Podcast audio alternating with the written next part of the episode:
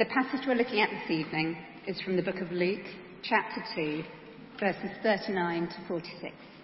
Uh, it should be on page 1048 of the Bibles in the chairs. That's Luke 22, starting at verse 39. Jesus went out as usual to the Mount of Olives, and his disciples followed him. On reaching the place, he said to them, Pray that you will not fall into temptation. He withdrew about a stone's throw beyond them, knelt down, and prayed, Father, if you are willing, take this cup from me. Yet not my will, but yours be done. An angel from heaven appeared to him and strengthened him. And being in anguish, he prayed more earnestly, and his sweat was like drops of blood falling to the ground. When he rose from prayer and went back to the disciples, he found them asleep, exhausted from sorrow. Why are you sleeping? He asked them. Get up and pray so that you will not fall into temptation. Let's just pray, shall we? Lord God, as we come to this passage, it's a, it's, it's a pretty somber one.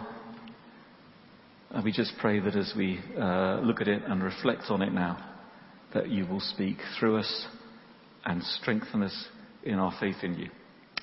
Amen. So, last week, if you remember, we had the table uh, down the middle of the church, and uh, Stephen was talking to us uh, about the Last Supper and uh, all that went on uh, there. This week, uh, we've moved on.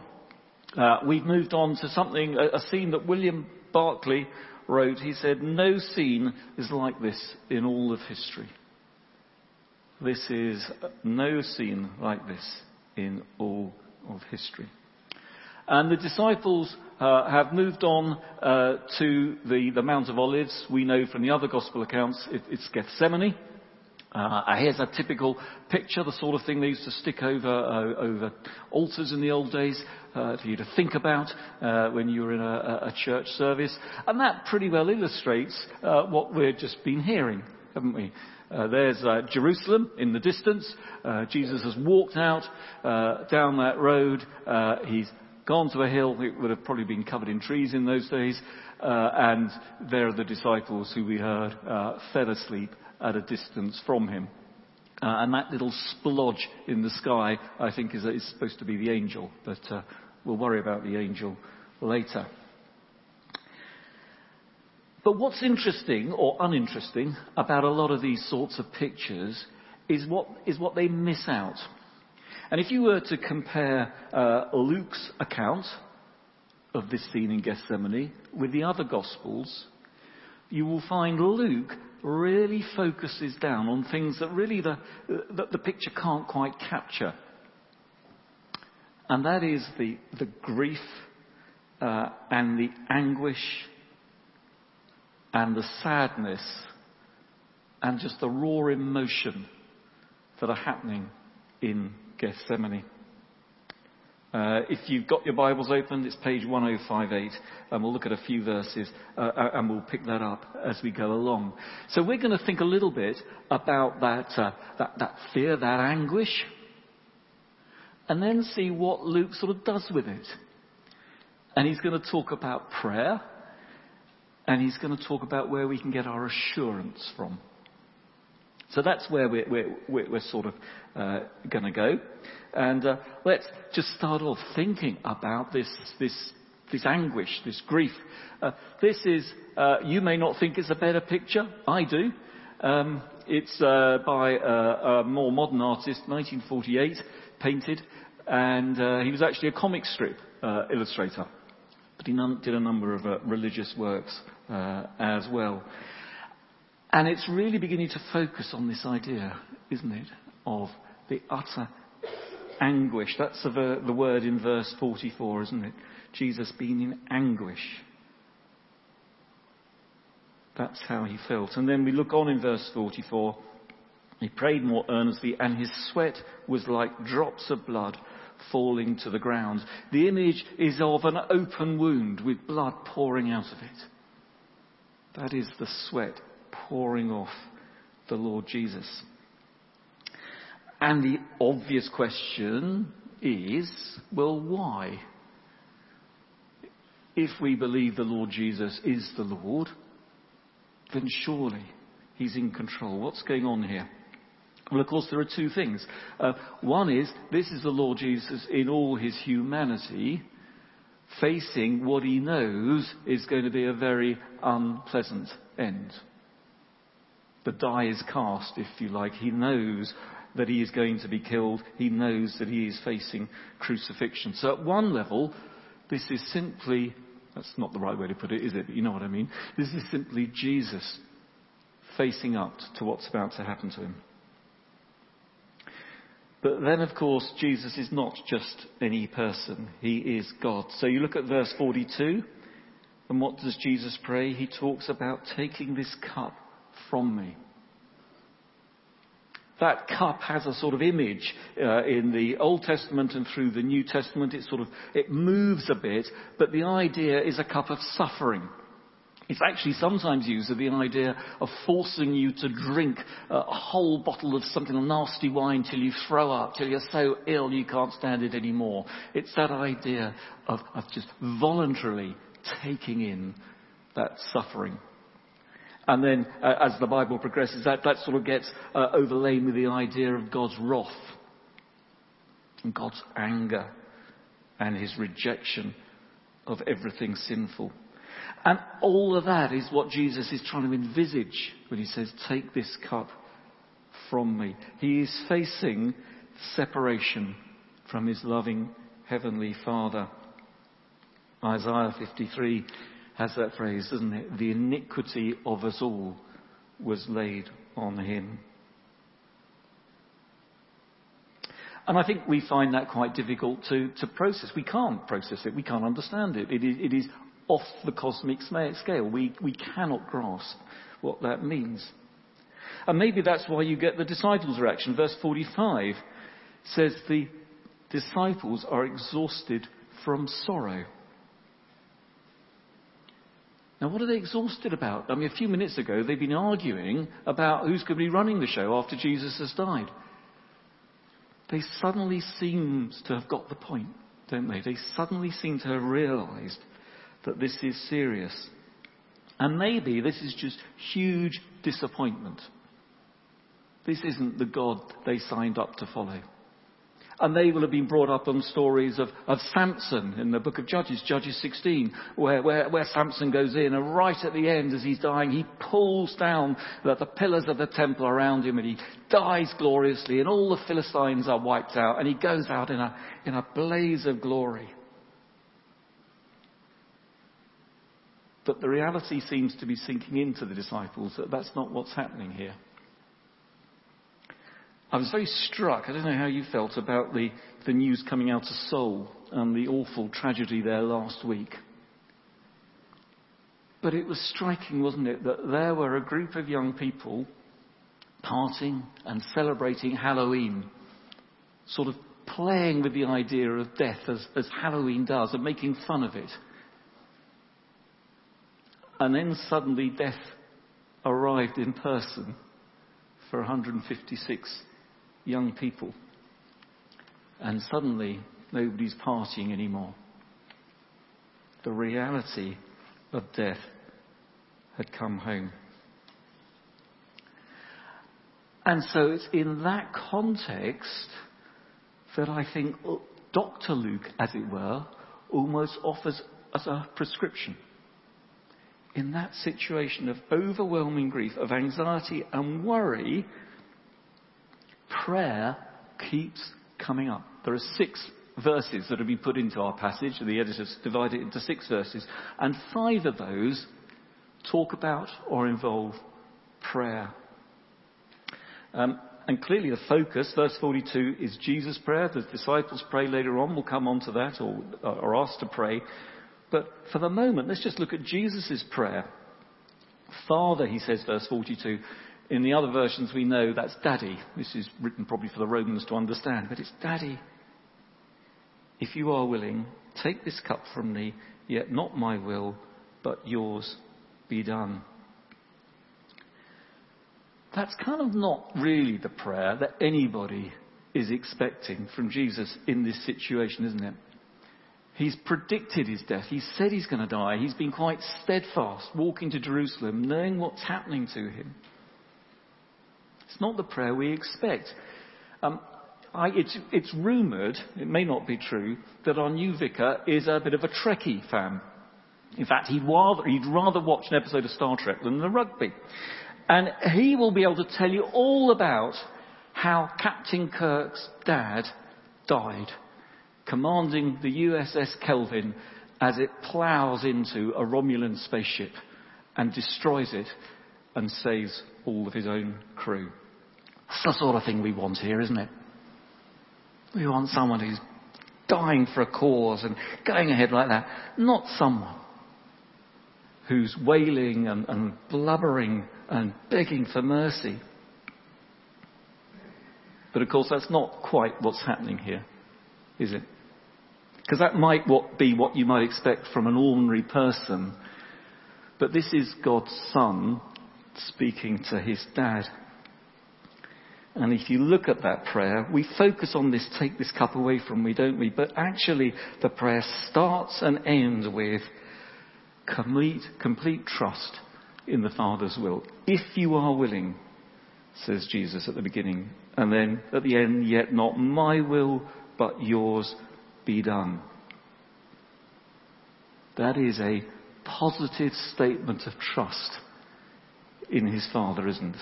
It's the verse from the hymn, perfect submission, and then all is at rest.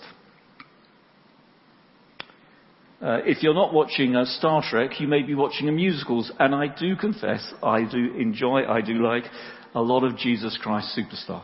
There's some great stuff in it. But that bit it gets terribly, terribly wrong, well, it gets a few bits terribly, terribly wrong, but the bit it gets really wrong is, I think, the scene in Gethsemane, where Jesus is all sort of angst-ridden and, and, and almost petulant and complaining about God's treatment of him. But that isn't what's happening here. This is Jesus living in the settled will of God. You see, when we choose the will of God, we're not denying our free will, but we're exercising it. It's kind of quite countercultural, isn't it, really, to behave like that now? But that's what we're saying we're doing. We're not denying our free will, we're exercising it. Tozer was a famous uh, preacher last century. He said this. He said, in this situation, we are admitting that we are not good enough to desire the highest choice or wise enough to make it. So we ask another who is wise and good to make the choice for us. We submit to God's will because He is wiser than we are. And that means that when we come to our prayers, we kind of need to challenge ourselves a little bit, don't we? About the sort of the shopping list prayers and the, and the Father Christmas letters, uh, wish list uh, of prayers. Because that is not how Jesus tells us to, to, to pray. It's not how he's praying here. When we say the Lord's Prayer, you know, do you realize we're copying this prayer? I hadn't realised that. I try and say the Lord's Prayer every morning. It was only as I was reflecting on that uh, this week that I realised that this is a very similar prayer, isn't it? Lord's Prayer starts with, Your will be done. And it ends with, And yours is the power. The prayer that Jesus taught us to pray is bracketed with submission to the Father's will. Now, I know that begs a huge question about, well, what is the Father's will? How do I work it out? And all the rest of it. And, and that's probably somewhere we don't have time to go to, go to uh, this evening. Um, one thing I will say, though, is just Romans 14, what Paul says there. And he says, whether I live or die, I belong to the Lord. Does he know the Lord's will for him? No, he doesn't. Do you know the Lord's will? No, I don't. So what? I put myself in the Lord's will. And then I trusted to someone who knows better than me what's good for me. So that's another painting, by the way, obviously, of, uh, of Gethsemane by a Russian artist. Uh, and you can see sort of clues uh, to the crucifixion uh, in the background to there. But uh, the problem with saying, well, let's just pray in God's will, let's just trust God, is it's kind of a bit intangible, isn't it? It's, it's a bit easy to say, well, I'll just pray to be in the Father's will and on, off we go. How can I know that if I do that, that, that God's listening to me? How can I know that he's, he's trustworthy? How can I know that's a sensible thing to do? Well, there are three little clues in this reading we might want to pick up on. Um, and the first one is to think about well, how does God actually answer? How does the Father answer Jesus' prayer? Because if we say, well, Jesus was praying, take this cup away from me, we've got to say, well, God said no. Because the crucifixion wasn't cancelled, was it? We know exactly how the story uh, is going to pan out. But look at verse 43. Verse 43 An angel from heaven appeared to Jesus and strengthened him. The Lord Jesus, who Hebrews says was made just a little lower than the angels, was strengthened by the Father through an angel coming to him at that time. You see, Jesus was human in every respect, just like you and me in that time. And he needed strengthening. He needed that help. In fact, some of these paintings uh, deliberately do not show the face of Christ. Um, and that's why this one doesn't. It's painted by a, an Orthodox Russian artist. And you can't show the face of Christ because that's making him too human. And in fact, in some of your Bibles, you might have a little note by this verse to say that this verse isn't in all, this, all the versions of the Bible that are around. Uh, and that's because a few hundred years after it was written, some editors thought, ooh, this is making Jesus too human. He shouldn't really need help from an angel. Let's take that verse out. Makes him sound a bit weak, really. But that is the whole point. Jesus has prayed that God's will will be done. And however tough that is, the answer here is an angel strengthening him. And of course, angels might still be strengthening us, but specifically we know we have the Holy Spirit, don't we? Jesus sends us the Holy Spirit. Acts 1, He strengthens us, He gives us power. And then we know from uh, Romans that the Holy Spirit is interceding for us all the time with the Father. And that means that whether or not we encounter angels, we do know that the Holy Spirit is with us and strengthening us in whatever situation uh, we happen to be in.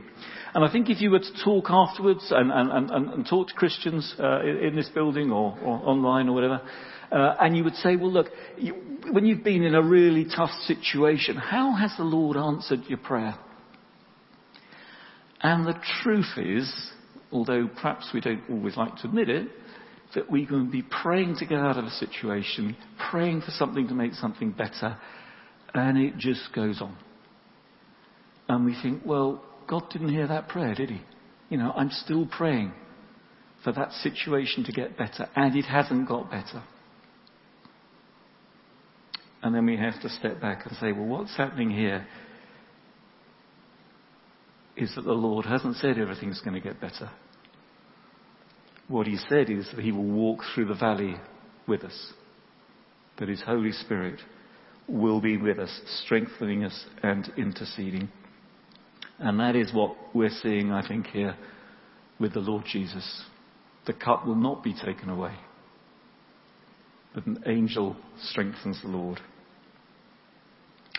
So how do I know uh, that if I'm praying in God's will, everything's sort of going to be fine? How can I tell? Well, the fact is things may be tough.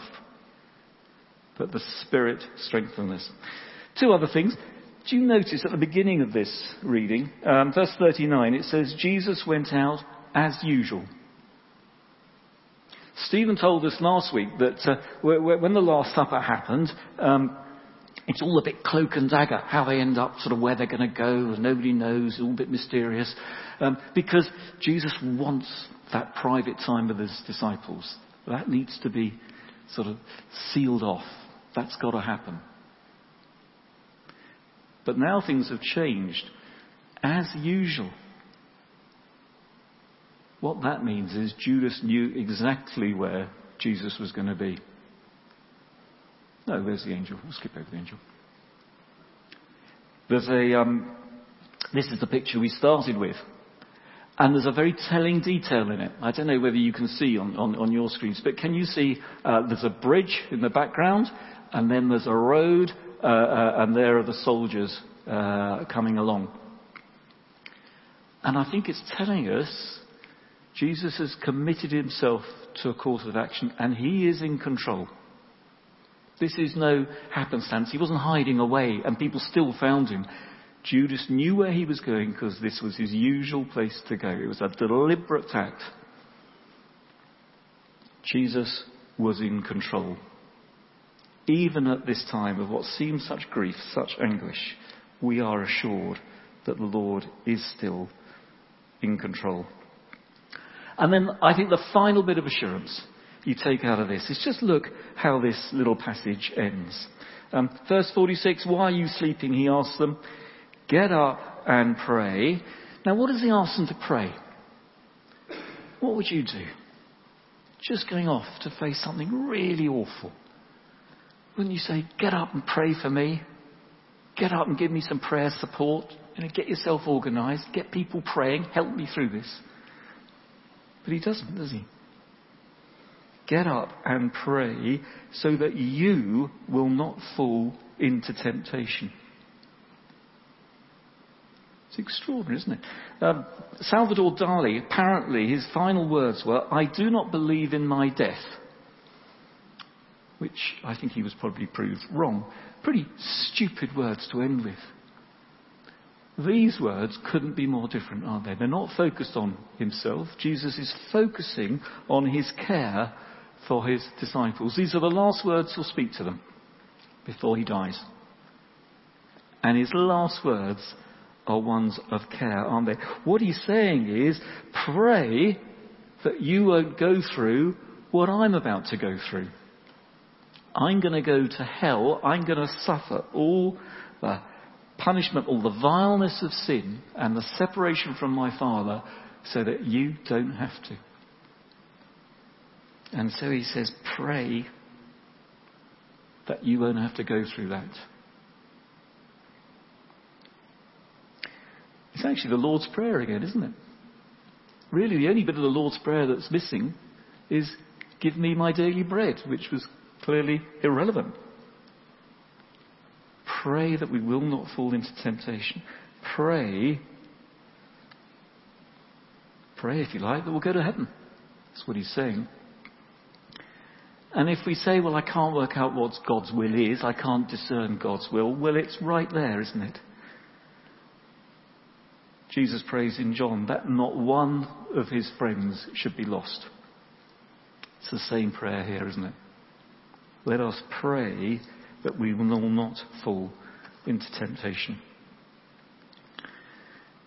And so, our response to this passage, I think, is simply to pray. Uh, whatever our situation, however grim things might be, however awful the situation might be that we're in, we pray. And what we pray for, we pray earnestly for God's will to work out in our lives because that is always the best for us. And we will find that difficult. And so we pray that the Holy Spirit will strengthen us in our prayers. Amen.